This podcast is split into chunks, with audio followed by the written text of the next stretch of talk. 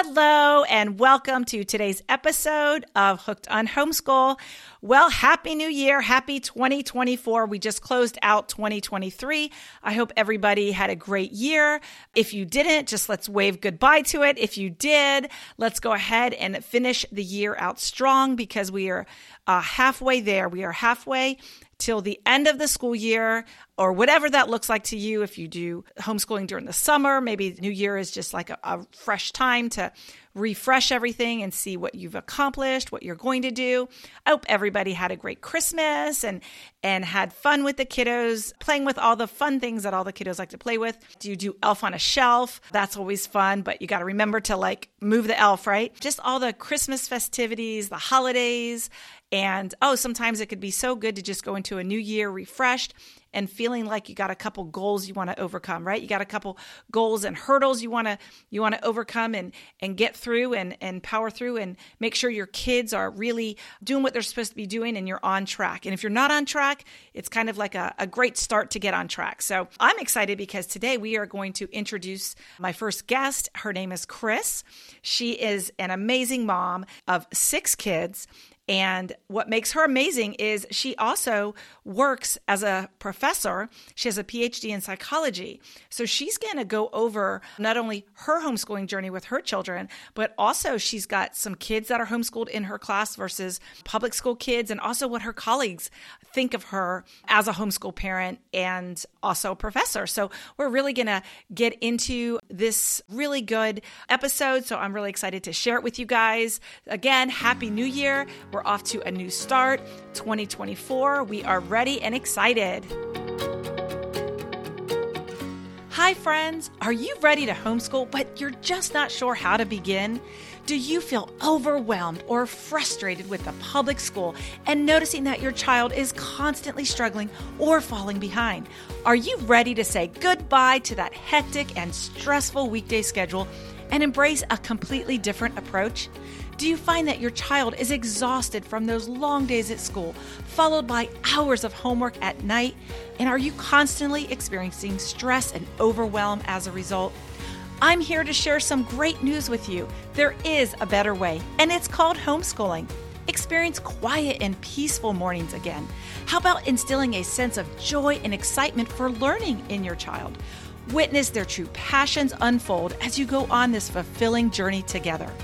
Welcome to Hooked on Homeschool. I am Dawn Janowitz, a homeschool mom, wife, podcaster, and online course creator.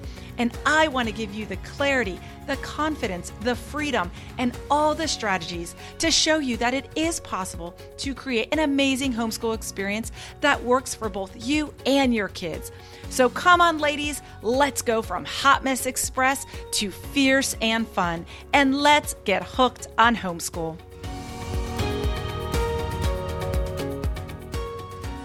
Hi, Chris. How are you today? I'm good. How are you? I am good. I'm good. I'm so excited that you're here today because I really think that you are going to have some really great things to help some new moms, some moms, uh, new homeschool moms that are ready to homeschool. They haven't quite decided to homeschool yet, and they're still kind of wondering if they should homeschool. So I think you're going to share a lot of really good stuff today. So I'm excited. So the first question I'm going to ask you is, what was your ultimate reason wanting to homeschool? Well, there's multiple, multiple reasons. Part of it was we saw some things that were taking place in my daughter's school system, especially in some of her classes. And at the same time, I was about to graduate and take a position somewhere else. And we weren't really sure where we were going to end up. So we decided to homeschool. It was supposed to be just temporary. And that was in twenty ten. And we just kept doing it. And that was actually the second time we had homeschooled. So the second time we just stuck with it. And so you had just a couple kids then? When we first started homeschooling, we had five children and I was homeschooling the older two. The first year, my oldest daughter was in sixth grade that year. And then my second one, he was in first grade. So both of them, you know, my daughter had went to public school off and on because we had tried homeschooling once before. And then my son went to kindergarten and public school. And then that that was it. And so why did you decide to bring them all home and now you're just completely homeschooling them all? yeah, we just kept doing it. So the first year was kind of bumpy. Some of the experiences, you know, that my daughter had in fifth grade that year were kind of hard to get over. And then once we, we got settled and stuff, I did, I made an appointment to, to tour the public school that my two older ones at the time would have went to. And I just didn't show up. I didn't go. Um, Uh-oh. I was just like, yeah, I don't want to. I don't want to have to. I mean, I could make a list, but there's just a bunch of stuff within the public school system that I didn't want to do. And we had kind of, that was the end of our first year, you know, or, you know, first, I guess, full year. We had kind of found our groove. You know, there's a lot of perks to homeschooling that we wouldn't have if I had put them back in public school. So what are, you had said that there were some things in the school that you did not like. What were some of those things? Some of them are things that, that happened with my daughter. I can give like a couple examples. So we were in Miami at the time. Just one example, she was doing a, it was like an after school dance class. So she would stay after school a couple days a week and, and do the dance class at the school. And they were working on kind of like a, what would be a recital for the class. And she came home one day and asked if she could practice the dance at home. And I said, sure. So she looked up the song that they were going to dance to on YouTube. And it was not a song that I would have chosen for a young girl to listen to. It was explicit. It had explicit lyrics. She knew all the words. There was a lot of cussing and there was, you know, some stuff in there that I didn't think was okay. So I went to the school the next day and asked them about this song, you know, why. And it's not even the clean version, you know, it's not even, it could have been just the music part, but it wasn't. So that didn't go over very well. Because they wanted to keep the song. They were okay with the song. They did want to keep the song. They changed it at the last minute. And what ended up happening is when they did the recital, This, the dance, you know, didn't match the new song and the dance was messed up. And, and after that, you know, my daughter got blamed because I was the mean parent who went to the school and asked basically, why are you, why are you having girls, young girls dance to a very sexualized song with explicit lyrics? And these kids were in elementary school. That's just awful. So I can totally see why you pulled your child out. And right at the end of what you were saying just before, you said there's a lot of perks with homeschooling. So what have you discovered have been all of the perks? One of the main perks is we don't have to get up early. So we don't have to get up early. That's a big one. It is a big one. So we don't have to do that. I don't have to deal with car lines for drop off and pickup. I don't have to deal with school buses. I don't have to deal with having to talk with a teacher for each class, for each kid. I mean, if you, if, if all of them were in public school at once, that's like thirty-six teachers I'd have to juggle. At the schools, I think the environment itself can be pretty toxic. It doesn't mean that they all are, but there's a lot of bullying in schools, not just from peers, but also from teachers and administrators. At least that was our experience. They, I mean, they, they count how many days you miss. I mean, it's, the, the list could just go on and on. And people always wonder, like, if you have the more kids you have, they always think it's actually easier to send them to school. But it's actually easier to homeschool the more kids you have because you know exactly what your child is doing, everything that they're doing, and they ask you questions, and you don't have all this other external opinions and things you have to keep up with, right? Yeah, I mean, if I if all of my went if all of if all six of them went to public school at the same time, I would have had to went to like three different schools, right? Elementary, middle, and then high school. Dealt with all the teachers. That's that's a lot of teachers. That's a lot, and a lot of schools. And it's amazing people will do that, and I I won't either. And but people do it, and they think that's just the way it is. So you actually have a very unique situation because a lot of the moms that I do talk to, most of them, I would say, stay home. And you don't. You actually have a few different college degrees. You're very educated. You're a professor. And you're homeschooling. So it's kind of interesting because many people think that if you're in the public school system or teaching, you teach out of college, that school is the way to go. So kind of explain how you benefited from, you, you were public schooled, right? You were in public school. Okay, so you benefited from going to public school, but now you've chosen to homeschool your children. So tell us about, you know, how that works. First, I, I want to just just make a note. So yes, I'm a professor. I'm in the psychology department. I love my job. I love what I do. I know multiple professors who also homeschool. I can think four or five other professors from just my department that homeschool their kids or have homeschooled their kids, right? So it's interesting because these are all people who, but I don't know if they were all public schooled, but these are all people who went to college and got degrees and stuff and in similar fields as mine. And then we all made the same decision to keep our kids home for different reasons, I'm sure. So th- that's very interesting. You could probably do a whole, sh- you know, a whole segment just on something like that. So as far as like working or, or and homeschooling at the same time, I actually started homeschooling the last year that I was in graduate school. Um, that's when we started doing it. And then I graduated with my P H D in December of twenty ten.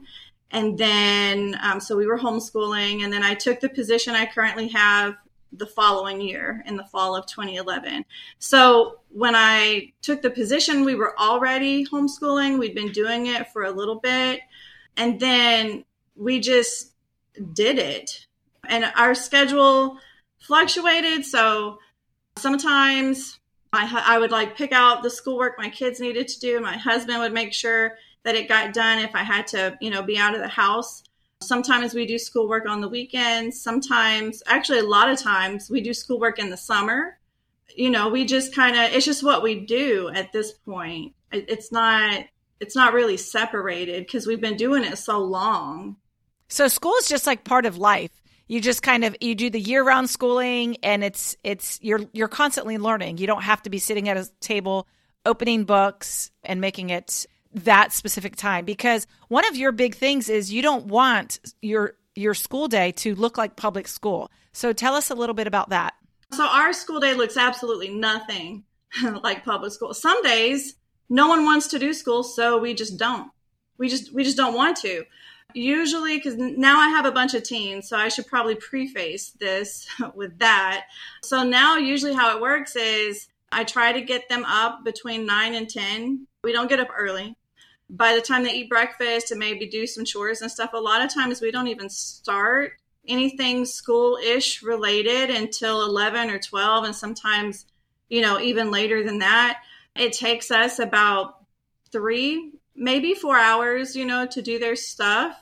You know, I mean, that's just, you know, I, I've seen a lot of like posts and I've seen TikToks and stuff where moms will be like, oh, homeschooling is wonderful. And here's our homeschool room and here's our our schedule.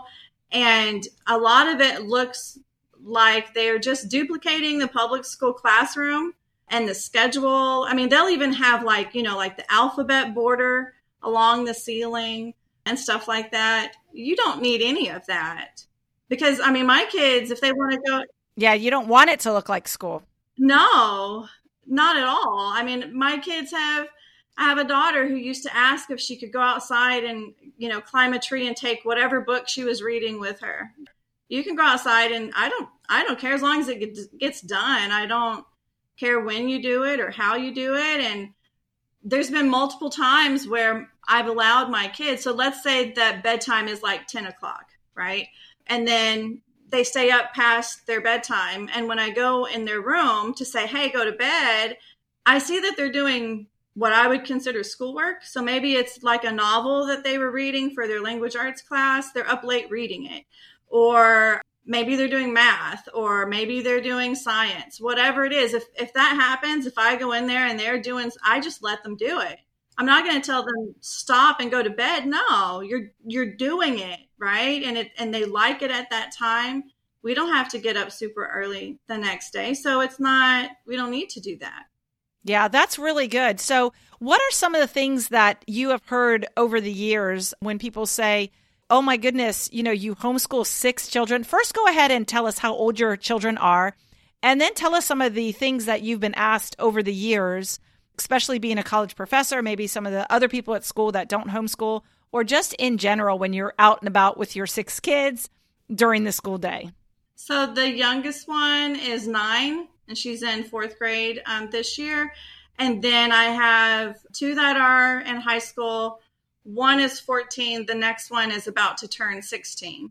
And then my next one, he's seventeen. He would be a senior. He's a senior this year, but he's doing dual enrollment. So technically he's still homeschooled. I haven't graduated him yet, but I'm not like, I, I, I help him pick out his classes and, and that type of thing, but I'm not in charge of like teaching him all of his courses at this point. I'm, I feel like for him, like once they start dual enrollment, I feel more like, like my role is to guide them and what they want to do and what classes to take. And I feel grateful that I can do that for my kids because I was the first person in my family to go to college. So I didn't have, you know, someone there to kind of say, this is how you send an email to your professor. This is how you pick your classes. This is how you look at the schedule. I didn't have that, but they do. So he's doing dual enrollment. The next one also did dual enrollment and he's now in college. So he's, you know, officially graduated. And then the oldest one also did dual enrollment, finished and got her bachelor's degree. And now she is in graduate school. So there, I guess we're still homeschooling college, kind of. Is she still living at home? Yeah. Yeah, she is. Yeah. Okay. Does she help out with the little ones? Will she help you out with the homeschooling or? Um, sometimes because she works part-time too. So she works part-time and she goes to, you know, she's in grad school. So I don't really have her help with the academic stuff, you know, so like if the youngest one needs to read a chapter, the oldest one doesn't really help uh, with that. But I do like to use her as a taxi. So if someone has a place they need to go to and she's not working that day, she can play taxi. Absolutely, because I'm sure you've done it for her many times. Yeah, go ahead and tell us so some of the, the comments you've heard over the past and and how that makes you feel. And, and someone that's like brand new to homeschooling, that their family isn't on board and they're just really struggling. So most of the comments that that were negative were things that we would hear, especially prior to COVID. So since COVID, the landscape has shifted and some of the stereotypes, you know, that existed, I mean, they're still kind of there, but they're not as prevalent. So like before COVID, I would hear stuff like, oh, well, it's a good thing you have multiple kids. This way they can be friends with each other. Or I would take my kid to whatever sport they had chosen to do. And I would be told stuff like, oh, well, you're here because you need your kid for socialization. That's not why we're here. It's not why we were there at all. I would hear stuff like, it's too much. Am I concerned if they're going to make it into college? How do I know that I'm qualified to teach my kids? S- stuff like that, which is pretty negative. And even now, there's still some negativity around it. People will say that, you know, homeschool kids don't fare as well as government educated kids. And I would say that's not what the research shows at all. The research actually shows quite the opposite. Since COVID, some of the stereotyping has reduced. Some of it is still there, but it has reduced some. In fact, some of the same people who had some not so nice comments to make before COVID actually called me when the pandemic hit because they wanted help on homeschooling. And I was like, well, I'll help you and kind of give you some tips. But virtual school's not homeschool. It's totally different. But okay, so the, the lines are blurred a little bit with some of that at this point. Hi friends! Are you wanting to homeschool but you just don't even know where to start? If so, I have got some exciting news to share with you.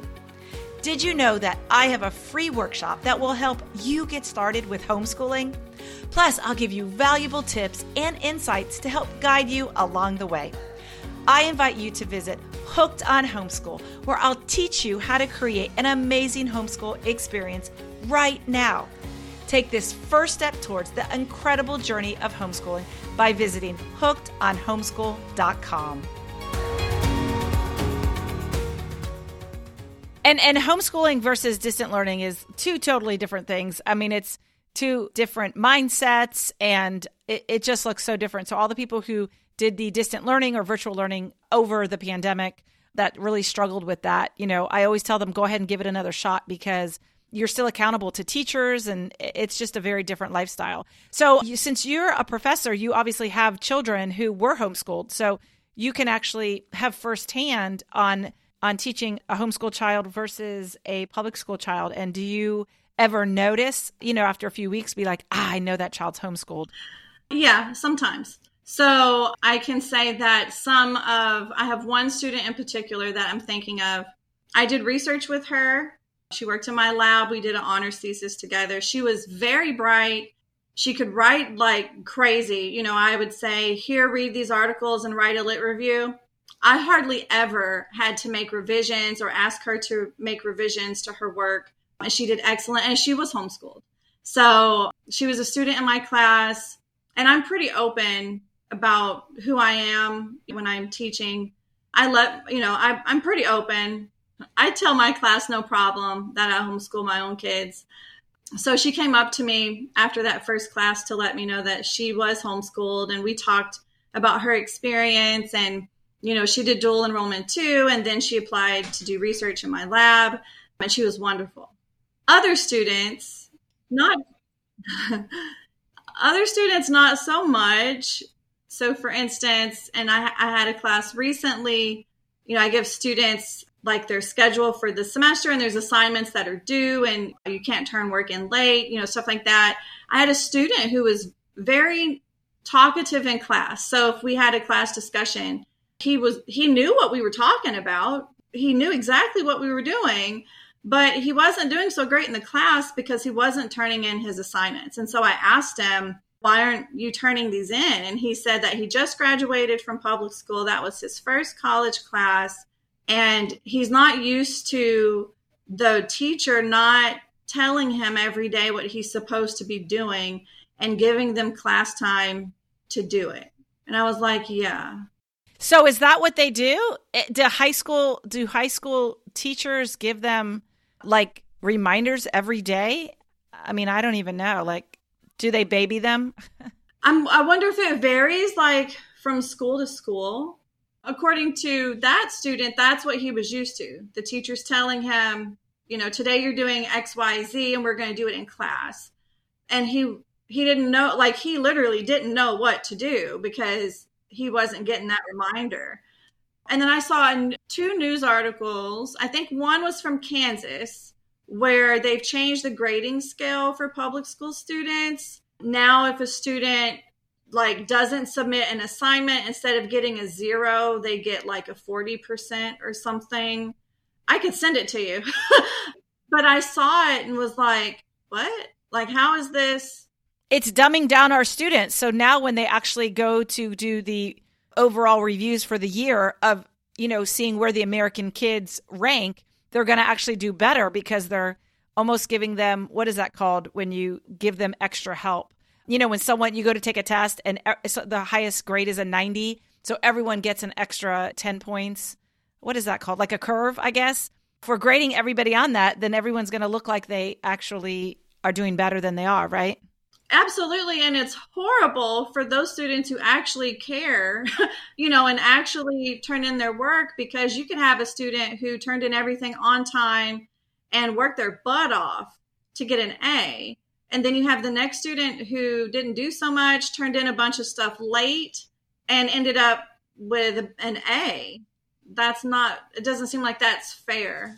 But in the long run, that person who worked their butt off and deserved and got the grade will actually do better in life. And so that's the good news. Like, like that's what's the problem with these kids coming out of college. Just because they got a degree doesn't at all mean they know what they're doing. They know what they want to be. They know exactly where they're going. So that's that's the hard part a lot with college and the high school babying them. Uh, do you remember, like, I remember when I was in elementary school, they would say, oh, when you get into middle school, they're not going to tolerate this. They're not going to tolerate that. And then when you're in middle school, they say, when you get into high school, you know, you got to make sure you're on your A game because they're not going to tolerate that. And then I remember sitting in high school and then them saying the same thing about college. When you get into college, not me specifically, but just as the teachers talking, when you get into college, you know, those teachers are not going to baby you. And it seems like you're just being babied your entire time. Like even college, these, these children are eighteen, nineteen, twenty years old. I mean, they're still very young. and teachers are still babying them, and and they're not making them at all responsible and and really stepping outside of their comfort zone and growing as a human being. Yeah, they seem to struggle with just basic skills like time management, how to uh, prepare, how to not procrastinate on stuff. And then as far as writing, sometimes the writing ability doesn't match what you would usually consider, you know, you know, to be like college level writing. And some of it's just basic stuff, like you capitalize the first word in a sentence. That's pretty basic. And you're saying some of your students are not doing that? Yeah, some of them. It's, it's, it's kind of sad because it's sad because to me, it, it just seems like our our public schools aren't really preparing students to go to college. And then once they get there, I mean, many of them struggle, you know, and I don't think that that's really fair for the student. Right. And and as a when you homeschool, your child will actually bring you that essay and you go over it with them, because my son will actually still do that. I'm like, really, Asher, you have to capitalize that. But if it's a teacher and she's just over it and doesn't care anymore because the kids are not doing it. You know, my sister was a middle school teacher, and she literally, when everybody would get their paper, she would say, okay, everybody put your name, that she taught sixth grade, everybody put your name on the paper. And then she'd say it like three times. And then she would say, okay, everybody look to your left, look to your right. Does everyone have their name on their paper? And she said every single time that they, when they turned in their papers, there'd be someone with no name on their paper. And she's like, how does this even happen? And then the child wants the grade for that. And then the mother will call and say, you know, it's my child's. Why can't you just give them credit? And there comes a point you just end up doing that because you don't, you just don't care anymore. There's, there's so many obstacles that you have to go through. So when you're homeschooling, you actually get to help them with all those little nitty itty bitty gritty things and really help them through those things and see it and correct it.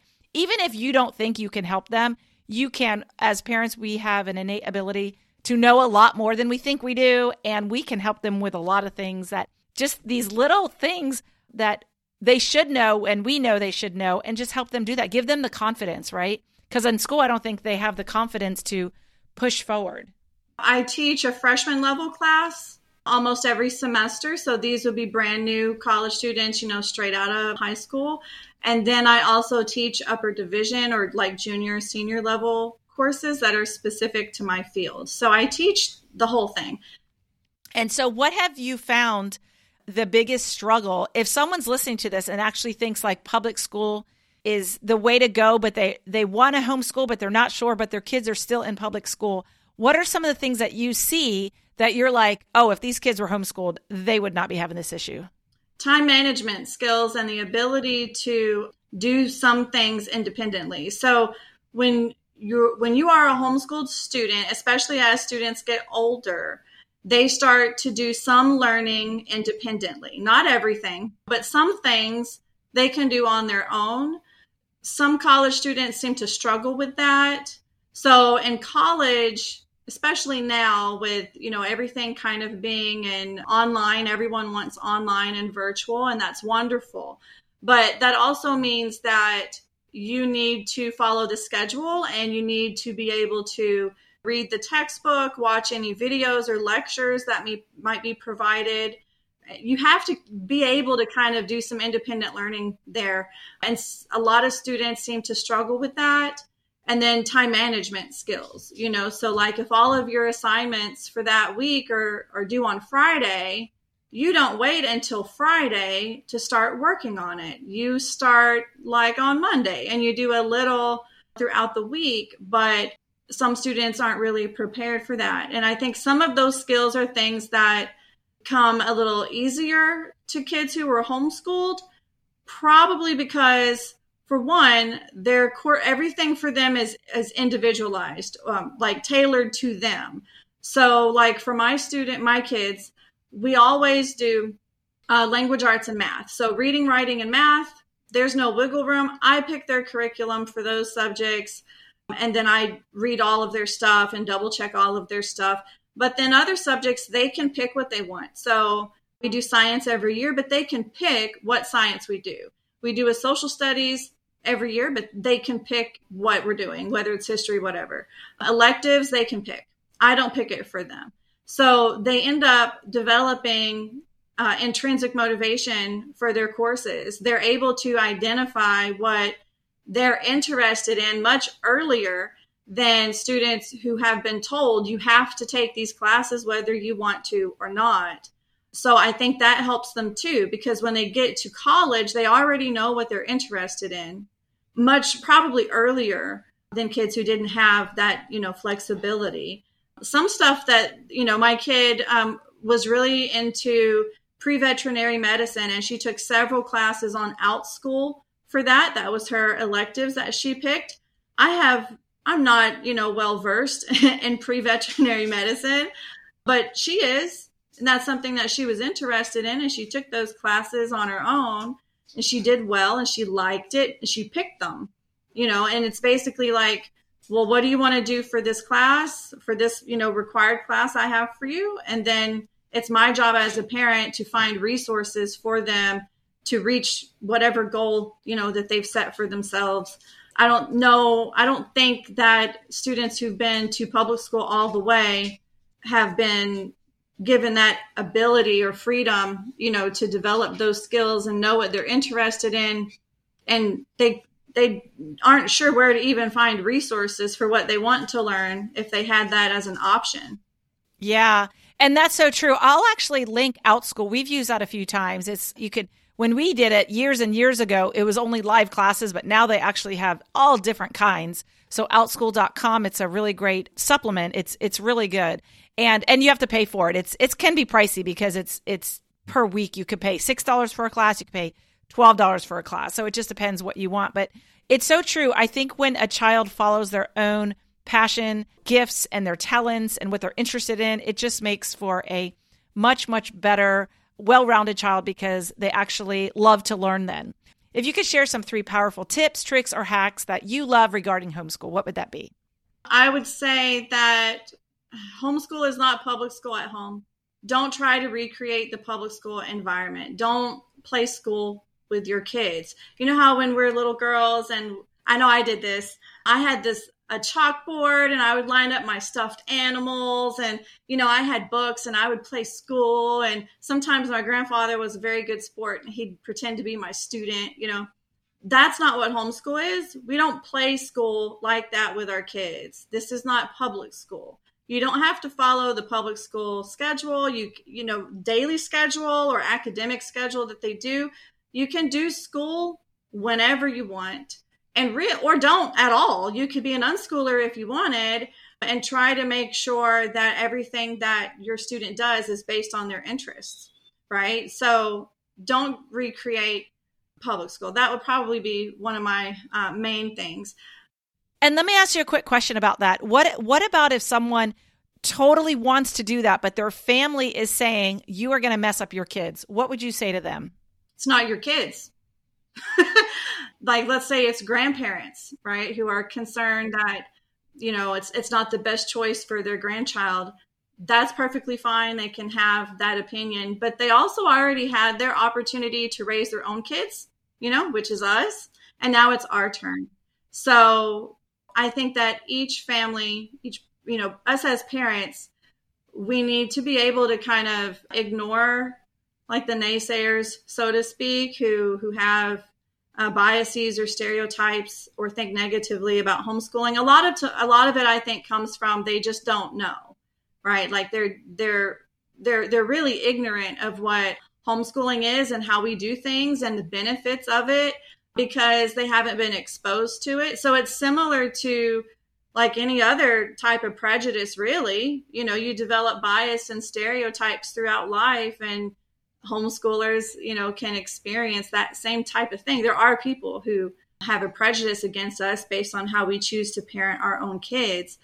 It's hard sometimes, you know, especially if you're friends with someone or if it's a family member. But there, there's a way to express that notion of, you're making this choice in the best interest of your child.